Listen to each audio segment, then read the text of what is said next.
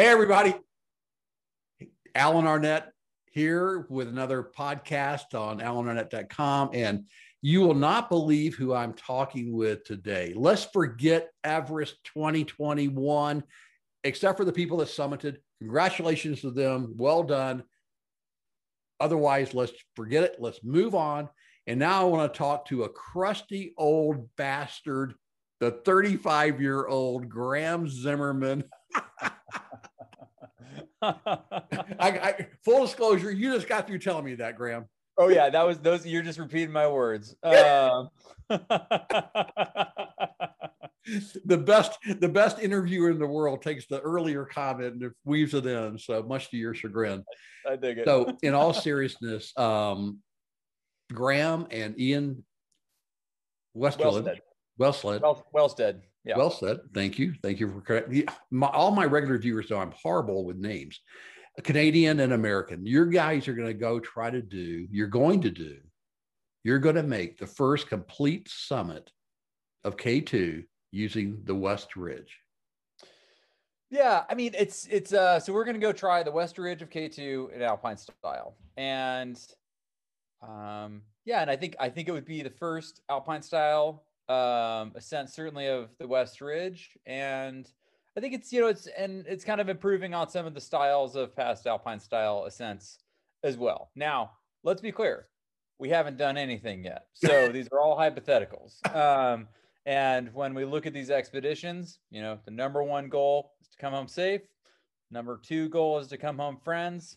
Number three, like make it to the top. And uh, and uh, so that's you know going into these things like as we look at you know the style as we look at yeah kind of what you know what our overall goals are um you know coming home coming home in one piece is is number one because that's how we keep climbing and how we get to keep trying these things. Absolutely. and, uh, so, that's, so, so, that's really that's really important. I mean but, you, uh, got, you guys have families right?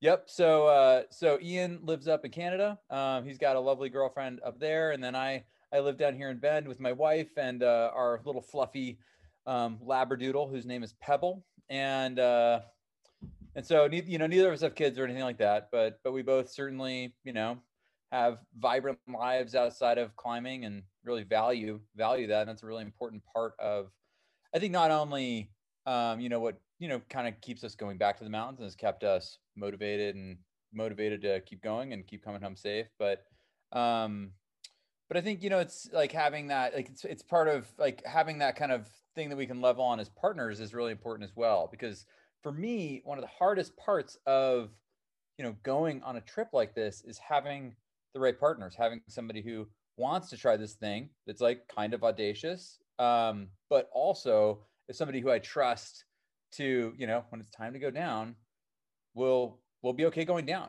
um because you know it's like we don't we don't really want to like tread that line too fine. Um i always find it interesting that when you go on an expedition when you first i mean in this case you guys have never climbed together is that correct? Um yeah it is. Yeah we spent a lot of time together. Um we were at the Piolet d'Or together in 2014 i was i was nominated back then and that's when ian won for his ascent on k6 uh west. Um and so we we hung out a lot there. We've been in touch a lot over the years, and um, and then we have a lot of mutual climbing partners, and uh, and then we kind of found that like, hey, like oh, we're both pretty interested in trying to go fast on a kind of moderately technical route up on one of these tall things. So let's. I, I always find it interesting that uh, whenever I go on an expedition, typically it's with a bunch of people I don't know, and so the first time you meet them, you know, you're having dinner in Islamabad or you know Kathmandu or someplace, and you're like sitting around the table and you're kind of going, "Can I trust him to belay me? If I fall in a crevasse, will he pull me out?" Yeah, I mean, you got to know these things, and it's it's been an interesting year because traditionally, I mean, Ian and I would have spent a lot of time climbing together. Yeah. Uh, before this, but since the Canadian border, the Canadian-U.S. border has been closed, we haven't been able to. And it's important to note that Chris Wright, uh, one of my primary climbing partners, was also meant to be on this trip, right. but very unfortunately got into a snowboard accident um, and really mangled one of his knees and had to get a reconstructive surgery done on it, and so therefore has had to bow out. Um, which Chris and I have been on a whole bunch of expeditions together to Alaska, to Canada, to Pakistan. Um, so it's you know it's really really too bad not to have him. Um, Actually, I, I, wanted to talk about that. Let's just jump into it right now. Is that back in uh, 1991, um, um, Doug Scott, Joe Tasker, and, and Dick Renshaw, they were going to go, and then um, Doug Scott had to drop out because of a previous injury. So they had three climbers, and they dropped down to two, and they basically then decided that wasn't enough critical mass. So let's i mean this is really jumping forward in the progression i want to go through but yeah. so how do you feel that you guys can can you know do it with two people um i mean gosh like we like we certainly have a lower percent ch- chance of success without chris just due to lack of manpower yeah. um you know i'm gonna have i'm gonna have to lead 17% more pitches you know up to right. 50 from 33 or whatever um but uh but the fact remains that like you know I've spent a lot of time climbing in the big mountains. You know, and I have a lot of experience in the big mountains, and uh, and I think we have a pretty good plan. Um, and so much of what is required for a trip like this is the right conditions, and that's not something that we have any control over outside of like what season we pick. And so, you know, while our percentage chance of like climbing the thing without Chris may be a little bit lower. Um, you know, it's still it's still like a season when conditions look like they could be pretty good. It's been a pretty dry winter over there. It hasn't had we haven't had a, huge storms coming through so far this spring, and that's kind of lining up for you know lower avalanche hazard. Um, that's lining up for you know more rocks sticking out, which is you know pretty good for us. Um, Right. You know, may mean more kind of blue ice up high. We'll see, you know, but that's kind of, you know, that's all we can do is go see. So that's, that's what we're going to do. So let's take a step backwards. Uh, again, a lot of my um, viewers and listeners on the podcast and all this other stuff, um, they're not going to be familiar with you guys and what you've done. I mean, you are like modern day badass dirt baggers. I mean, you're you're out there, you're climbing these six and seven thousand meter peaks, mainly in in the, the Karakoram, and but elsewhere around the world. Oh my gosh, you know, and you're a filmmaker. You've been all over the place from Kenya to you know God knows where Mars. I understand that you did a great video on Olympus Mons, but that's for a different interview. So tell us about your tell us about what is it? So when did you first start getting into rock climbing? Were you were you like a dirt bagger kid you know living out of your car? Golly let's see. So we'll just to kind of give it the you know the um the brief the brief history i i started climbing when i was about 16 um i was initially really attracted to the mountains. Um the mountains have always kind of been the thing. And i let's see, my my folks. I, so I was I was actually born down in New Zealand, so Kiwi Kiwi originally, um, and then then my folks moved up to Seattle, um, which is really where I grew up. Hence, I sound like a Yank, and um, and I, I have an American citizen citizenship as well. And uh, and so growing up in the Cascades, like I gravitated towards the North Cascades. Um, gravitated towards like going and learning how to climb some of those technical routes there. And um, and then when I was 18, um, I'd actually done a course with the American Alpine Institute that my, my folks had helped me out with. Um, so I'd learned some kind of the technical skills. And then I moved back down to New Zealand and cut my teeth in the Southern Alps. So I was down there from uh, when I was like 18 till, I don't know, 22, going to university, studying glacial hydrology. So very focused on the mountains academically. Nice. And then spending all my free time in the Southern Alps. And I started out like, climbing some of the moderate stuff. And by the time I left New Zealand, I I was climbing some of the hardest routes in the Southern Alps. And if you don't know about New Zealand climbing culture, like you know, I mean, you can kind of surmise from the fact that Sir Ed made the FA of Everest, uh, but uh, but they've got a vibrant climbing culture, and the mountains down there are not exceptionally tall. I think they're like Mount Cook's somewhere in the realm of four thousand meters, but they're uh, but they're steep and they're big glaciers, and Good. it's kind of this mini like greater range. So I really got to cut my teeth in this realm of like dealing with like big ice routes on like big faces and having to do big glacial approaches to get there and these big kind of like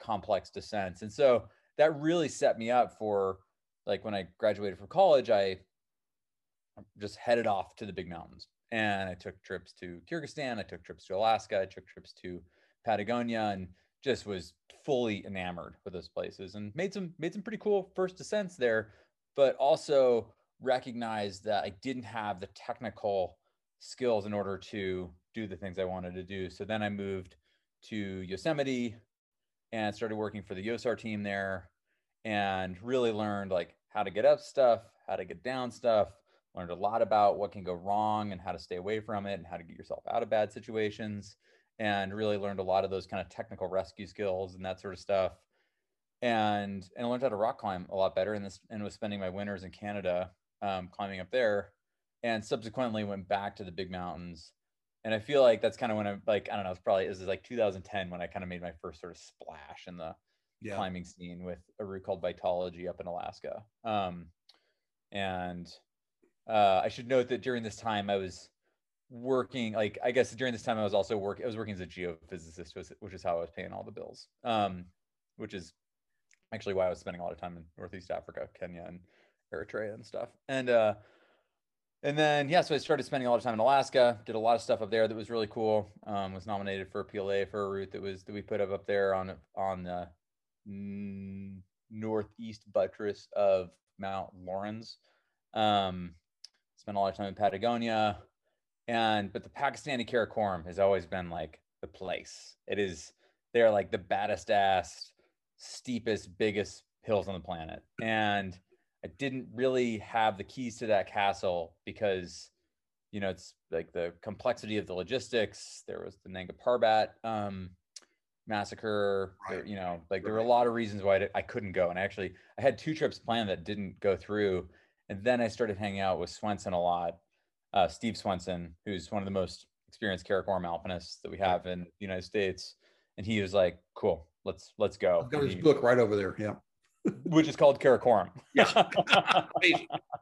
yeah, yeah, totally. And uh, so I started going with him in 2015, and subsequently, that's like basically been where most of my effort as an alpinist has been focused. Um, so let, let, us stop here for a second. When you first, I know the first time, I think it was like 2007 or eight that I was going to Broad Peak and I went through the Karakoram and, you know, you got to the top of the glacier, you know, how you had that head wall and you start actually on the glacier proper. Yep. And you're like looking around and I thought the first time I went to Nepal and, you know, into the Khumbu and seeing all these going up there to Everest Base Camp, that was in 80, 97. That was incredible. The Karakoram. Get, give us a taste for how you how you thought about that the first time you saw it.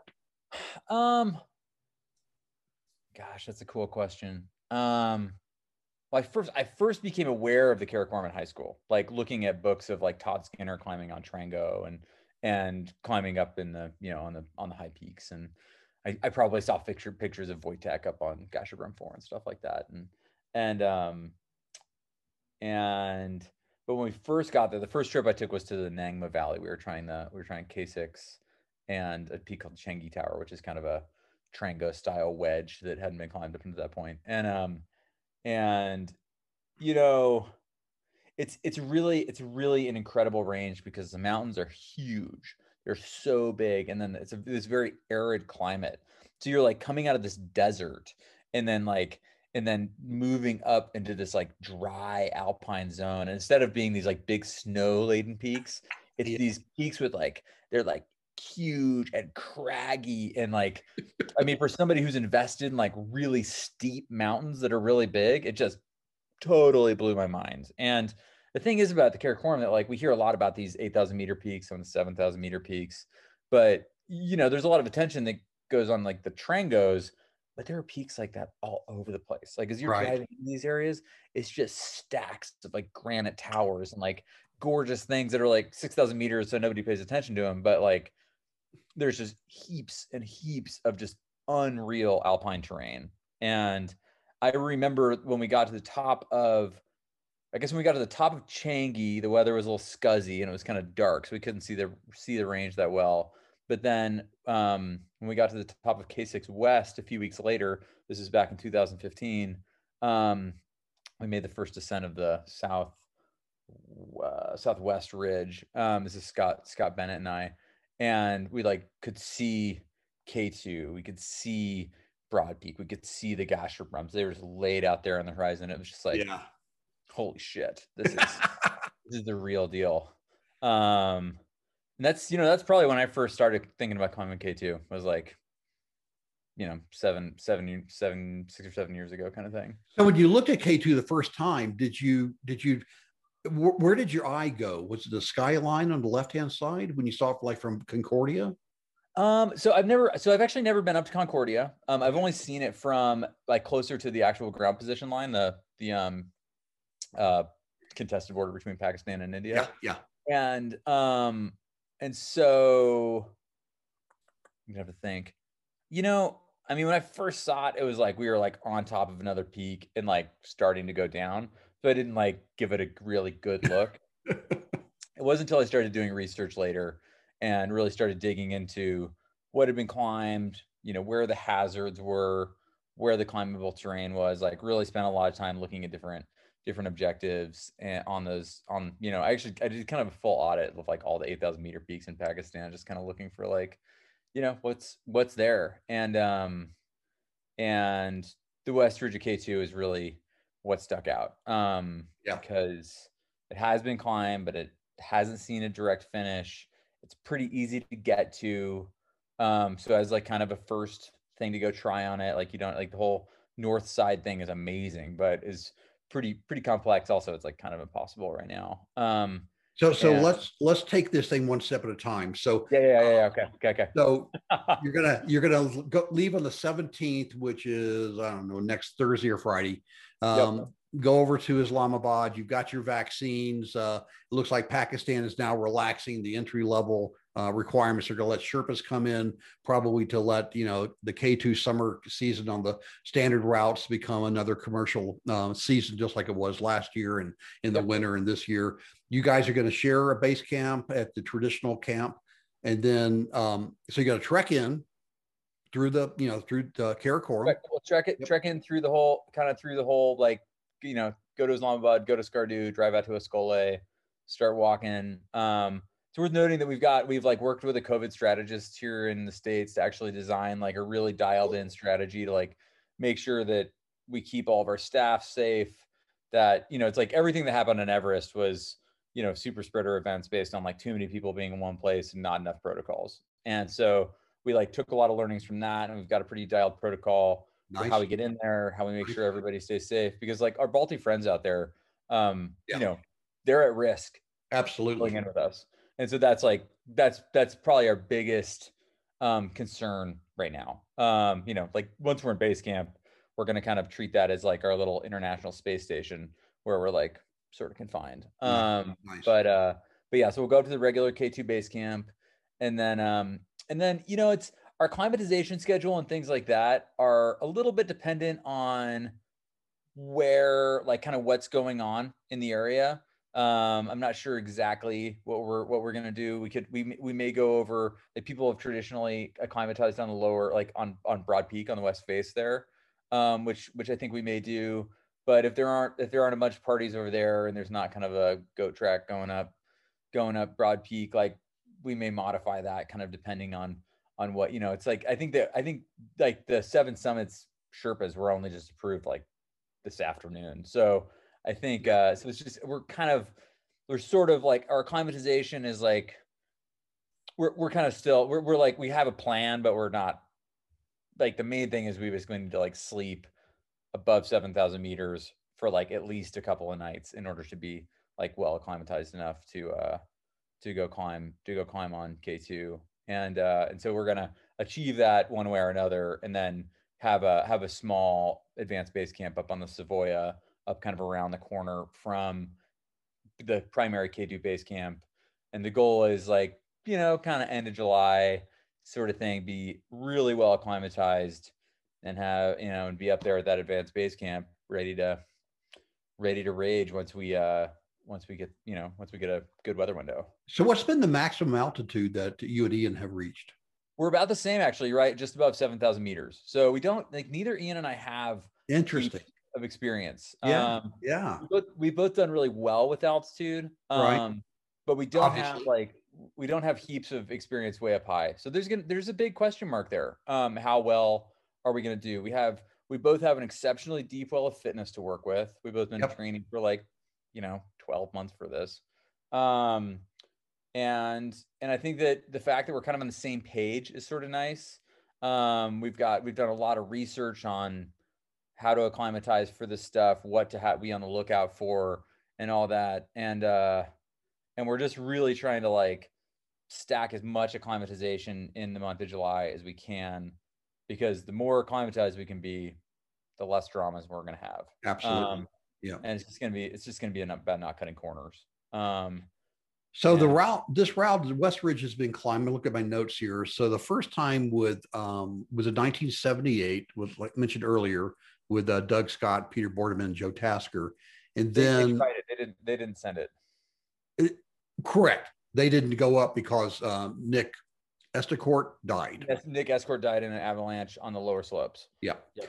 And then in 81, there was a Japanese group. That's where Nazir yep. went up and they reached the summit, but they didn't go up the entire true route. They had to kind of peel off and go over um, one of the traditional routes. And they, then they, they, they, hung a right and and uh, and ended up going up what is now the Magic Line. Now it's worth noting that the Magic Line oh. is not actually a route at that point, so they were on fully new terrain. Yeah. And it's funny. I've talked to Nazir about this at length, and he's like, I don't know, it's kind of hard over there. It might have been easier to go up. I don't know.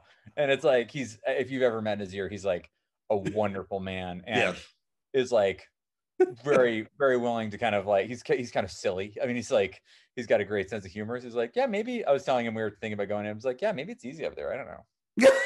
Don't you love it? yeah. yeah, maybe go over there and try and see what happens. Um, and then in '93, uh, Dan Mazur and Jonathan Pratt, they yep. they went up the same thing. They peeled off, didn't they make it on the, the true ridge all direct. They they they climb they climb did the same thing. Cover to the cut over to the magic line. There's a big snow bench.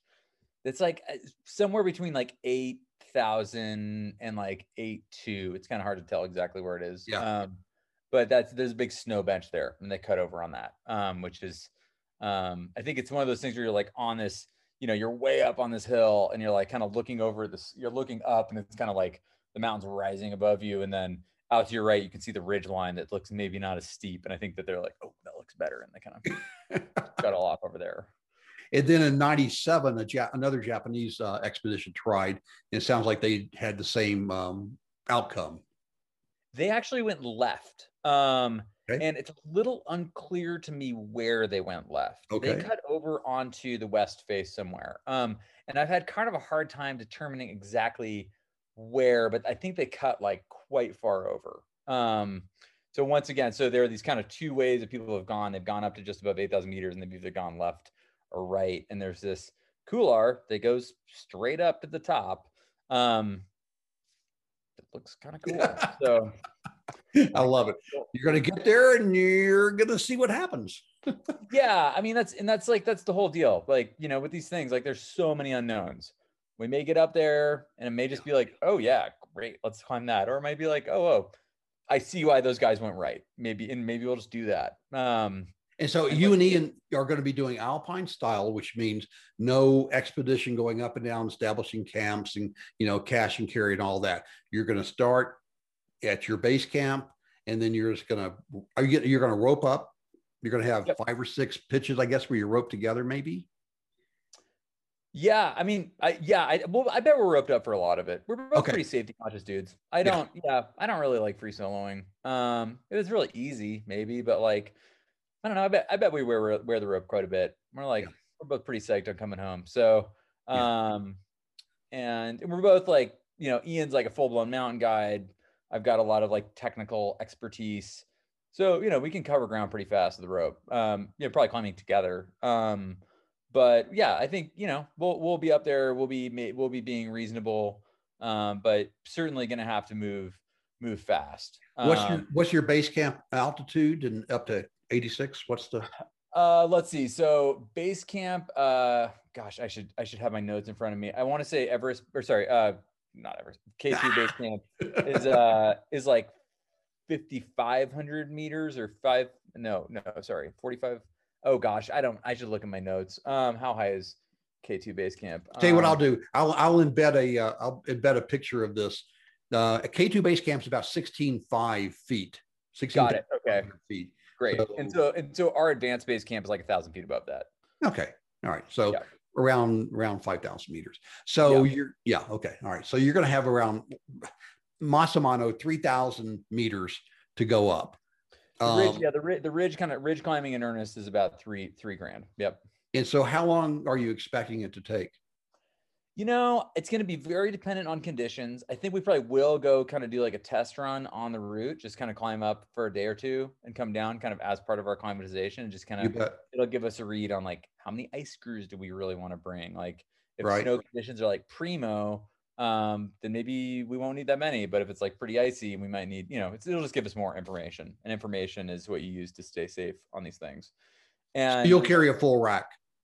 Oh yeah, yeah. I mean, we, we won't have like a double rack or anything like that, but like we'll definitely have some gear with us. We're not none of this like night naked stuff, um, which is what like the French and Wojtek and those guys were doing back in the back in the '90s, where they'd be like, "Oh yeah, we did it like with no backpacks and like two pitons."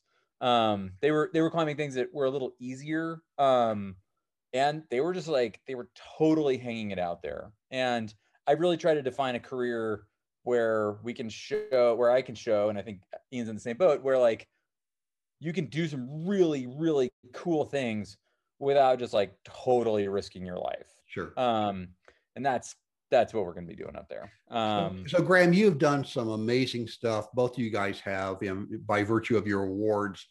I mean, just the stuff you've done is just legendary. But this isn't a different. This is a different league, right? You know the yeah. it's, it's the altitude it's the exposure it's the unexpected weather you know mm-hmm. k2 is you know it's a it's a different animal completely oh, yeah. Um, give us a sense of give us a sense of where your confidence comes from to attempt a route like this man that's that's a great question um and i let's see how am i going to answer that um for me progression is a very important part of everything that I do. Um, I don't, I'm not really somebody who like does one thing, like one thing kind of at one level and then like tries to do that over and over again. That's true with like my experience in business, um, climbing, really, really just about everything. Um, and, uh, and so for me, looking for those no- next logical progressions is a big, big part of what I do and as I've been researching this route, that's been that's really been the the thrust of the whole deal. So what we've done is found something on which we have a lot of information, um, but we are also very inspired by. Um, it's a route that is technically appears to be significantly easier than a lot of the other routes we've done on like 7,000 meter peaks. So by turning down that technical difficulty, our hope is that we will be able to appropriately adjust to those other factors that you brought up, such as the fact that it's much higher altitude, the fact that the route is a bit bigger, the fact that you know weather is a major consideration, um, and that's you know so that's kind of like that you know the fact that it's a little less technical, that we'll be able to move more quickly and we'll be more comfortable on the terrain itself is how we're planning to kind of like you know make up for the fact that you know it's it's there's there's a lot of stuff that we don't know about. So like you know we that's the reason why we're not going to try something that's going to be like m7 or something like that something that's going to have like really technical hard climbing. Want to do something that's you know quite a bit easier um just to you know and to be to be to be reasonable. Does that, there, does that make sense? Absolutely absolutely. Is there a section that um sitting here right now on june 9th 10th gives you pause as you as you I, I as probably you're just like most climbers that you you vision you know you you close your eyes and you envision yourself being there and climbing and you know executing the moves. Is there a section that gives you a little pause? You know um the part that gives me the most pause is probably the lower slopes which are really easy climbing but are low angle enough that avalanche danger is a thing um, up higher, the avalanche hazard kind of goes away because things get steeper. So as we look at the things that I'm most worried about, I'm not really that worried about my ability to like hang on um, or climb quickly for that matter. It's more about those like those objective hazards, like um, which the primary objective hazards on this outside of the altitude and weather being avalanches on the lower slopes, and rockfall up high. Now, up high, it should be pretty cold. So I'm not super Yeah. worried about rockfall up there. And we can climb at night if we need to.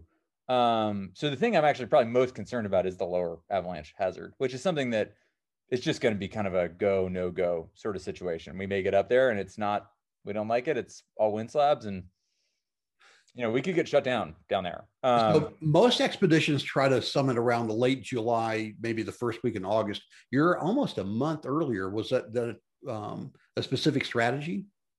Well, we want to acclimatize really well. So we're looking to, well, I think we're still going to be trying to, I think we're still be trying to climb in late July Okay. into mid to late August. Um, I think that, I think, you know, the goal is to like by then to be savagely acclimatized so that we're like ready to go. Um, and since we're climbing without al- without uh, oxygen, that acclimatization takes longer. Um, and it's something that we just need to be more attentive to. We can't cut corners because we can't just like turn the regulator up. Um, so we like, you know, we really have to put the time in to get acclimatized. Um, and I, and we'll spend a lot of time like glassing the route, you know, like taking, you know, I, I travel to these things with like a 1200 millimeter lens and we'll take photos of the entire thing, pull them together in a big composite and like study it, you know, kind of inch by inch, get all the information we can. And, and all that stuff takes a lot of time. And for me, that's like all the research on the ground that you have to do in order to make sure that, you know, it's reasonable decision making. Um, and so that's so hopefully, you know, the plan is to have all that done by the end of July and then and then be ready to, you know, go go do the thing. In terms of how long it'll take, um, I, you know, I kind of have like five days up in mind. Um, Hmm. a lot of that will be sort of determined by, you know, when we do a pre-run on it, um, seeing how quickly things go on those lower slopes, because that'll require the first couple of days being really Right. big days, like not necessarily long days, but just like covering a lot of ground. Yeah, a lot of And Yeah. and uh, so if we can, you know, if we can put in like a monster couple of first days, then that'll set us up for moving pretty quickly um, up the route. And so that's you know that's the plan. But it's it's gonna you know once again just kind of be be reasonable and you know the kind and you know while we're up there, you know we're for sure you know up there on our own. It's just us and our like couple of ropes, but we will have we'll have a Delorme with us or a uh, inReach or whatever. Yeah. so that we can like you know so our buddy in here in town um can send us forecasts and so if something big shows up like you know we'll just get out of there Yeah, and yeah. that's and you know i think that you know as we look at like that you know what Marek just dealt with on Baruntse, like that is not what we want like if that storm if we see that storm on the horizon we will be getting the hell out of there um i'm so happy those guys are okay but man that sounded awful I know. Hats off to them, but uh, you know, three days stuck on the mountain. You know, at what seven thousand meters. I mean, good lord. I mean, that that is is not- not the so that's a great segue as we wrap up. Um, you know, those guys, you know, they had hell getting down. So what's your plan to get down from the summit? Well, it's interesting. Um, I would love to come down the West Ridge. Um, Yeah. for a couple of reasons. Yeah. One is uh we'll know the terrain.